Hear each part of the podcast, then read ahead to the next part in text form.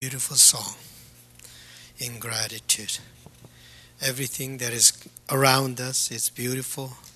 Birds singing, and then spring is coming. So it's very nice uh, to hear, to remind ourselves how beautiful we are, how grateful you are, and how we should always be thankful.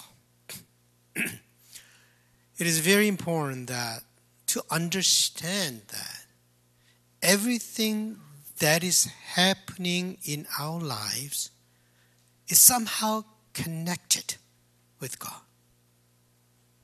This is very important. It's not just theory, it is our faith statement.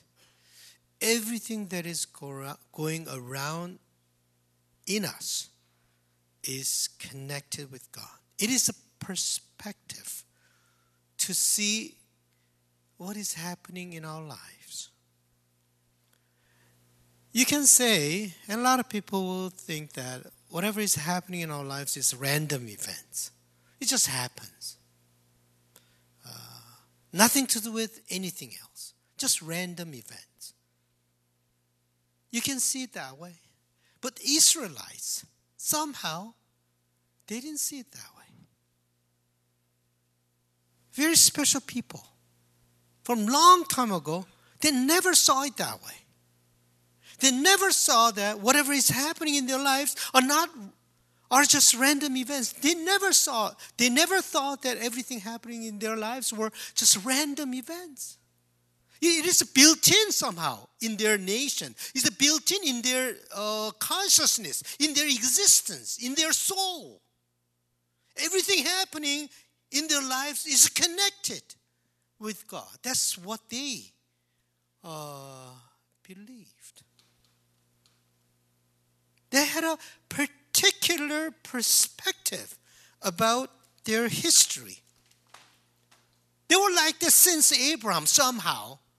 God started something with Abraham, but ever, ever since Abraham, the whole nation whole people somehow had this consciousness that everything that is happening in their lives is connected with God.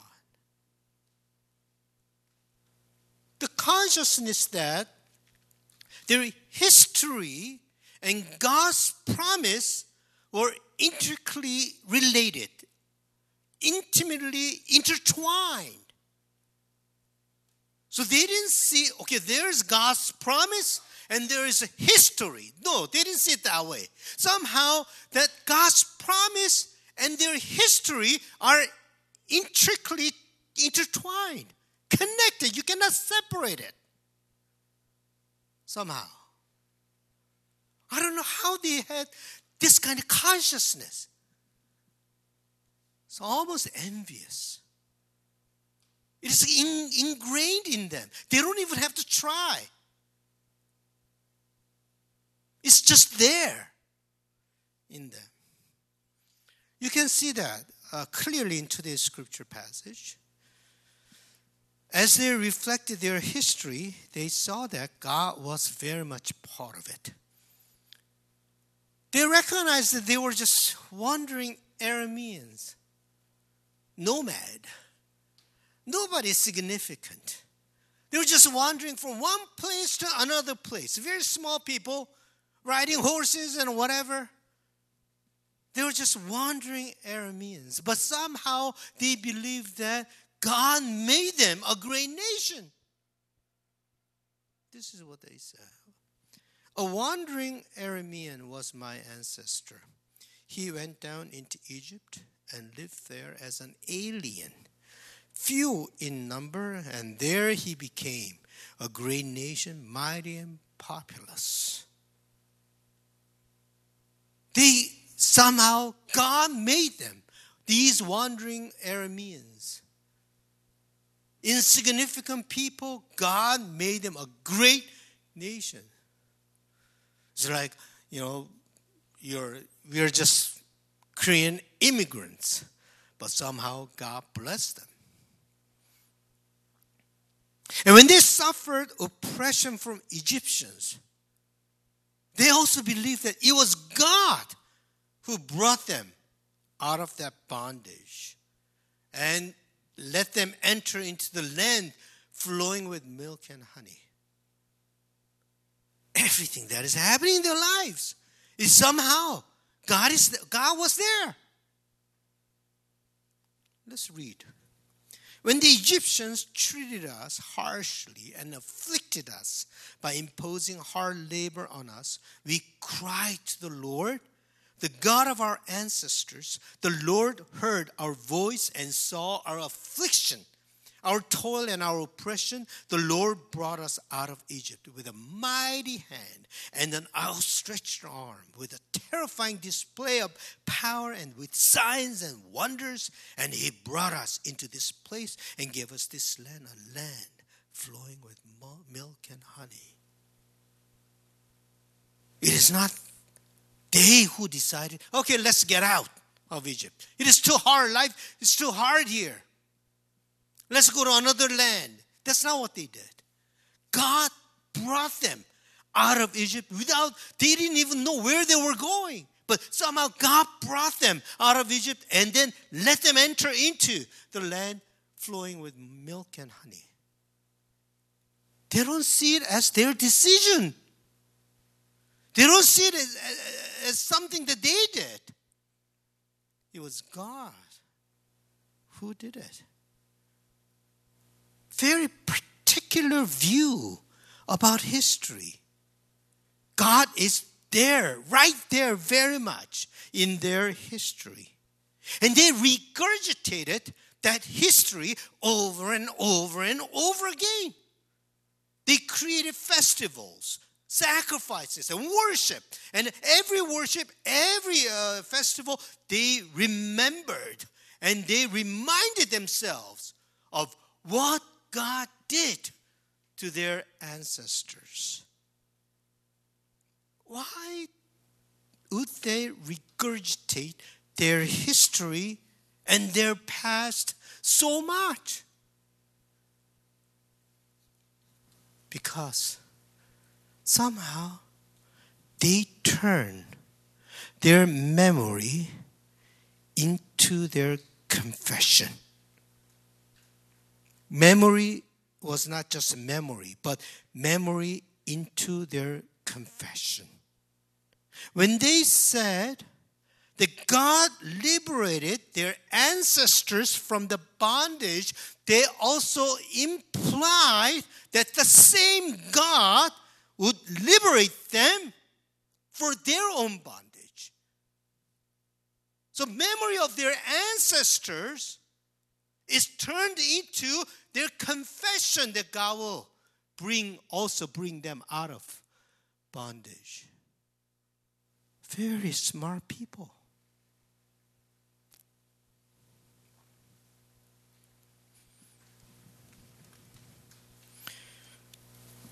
Even when they were in Babylonian exile, they lost their land, they lost, they lost their nationality, their temple, everything they lost.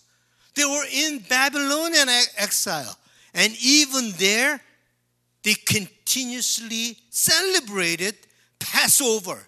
What, Pass- what is Passover? Passover is celebrating God who brought them out of Egypt. Even uh, Babylonian exile, they celebrate the Passover, their ancestors' liberation, memory. But they didn't just remember. That memory was a dangerous memory. That memory was that God will bring us out of this Babylonian exile too. The same God will do that. That's what they confessed. So memory became confession. Memory became faith. It is all to do with faith ingrained within them. They effectively remember their past, the history of salvation and liberation. So for them, history was not in the past. History is right here. History is not just gone. History is living alive right now, right here. In their celebration, the gap between the past and the present has become nullified. There's no more gap between the past and the present. It is just an event. It's not the event in the past. It is just an event. To God, temporality is not that important. When it happened is not that important. They understood that kind of God. Whether it happened 2,000 years ago, 4,000 years ago, doesn't matter. It's just event. That's what's important, not when it happened. The gap has gone, is gone. In their celebration, past, present, and future all together come together as one event event of salvation. Salvation in the past becomes the salvation now. Through the eyes of faith, they saw God who was in their history. Through the eyes of faith, they saw that the same God was working in their lives now. That's what faith is. Faith is not about your emotion or your action. Their faith was built in in their existence. Everything in their lives, they saw it in that way. Their faith was based on their historical evidence. God was good, and God is good, and God will be good.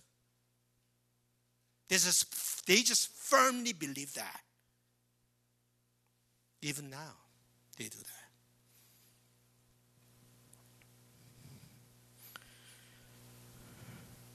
through the eyes of faith, we can see that. Our lives do not depend on random happenings. We are not the victims of random events that are happening in our lives. Yes, a lot of random things happen in our lives, but underneath, there's one thing that is constant that is God's constant care. God takes care of us. God will never leave us alone to be victims of our random circumstances. Believing that is faith. Faith is not how you feel about God. Faith is not about how spiritual you are. Faith is about God who will ultimately deliver us from our bondage. Today is the first, first Sunday in Lent. During the Lent period, we remember, as I said, we remember. It's dangerous memory we remember the cross. The cross was imposed upon Jesus. Death was imposed upon Jesus.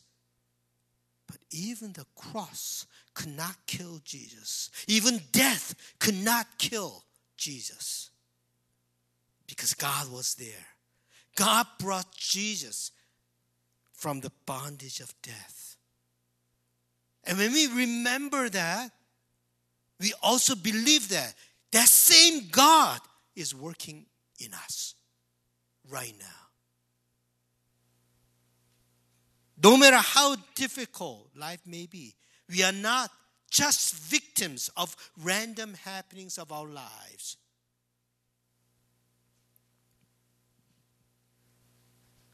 The same God who worked in Jesus is working right now in me and in you.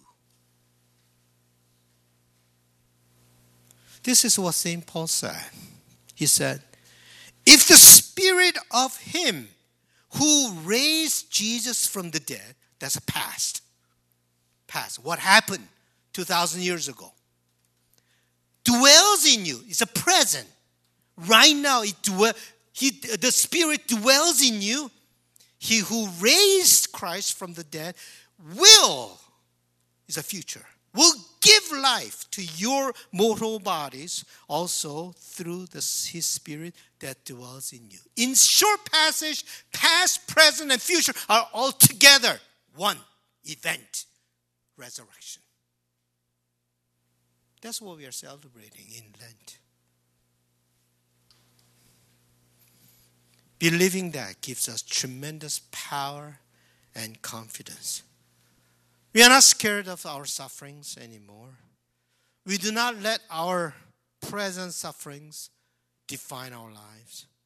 We always have hope because God is with us. In the same chapter, St. Paul said, I consider that the sufferings of this present time are not worth comparing with the glory about to be revealed to us. That is faith. Present suffering is not compared to the glory that will be revealed in the future. The same God who worked in history is working right now with you and will work with you until the end. Believing all that is faith. Faith that is ingrained within us. God has been good, God is good, and God will be good.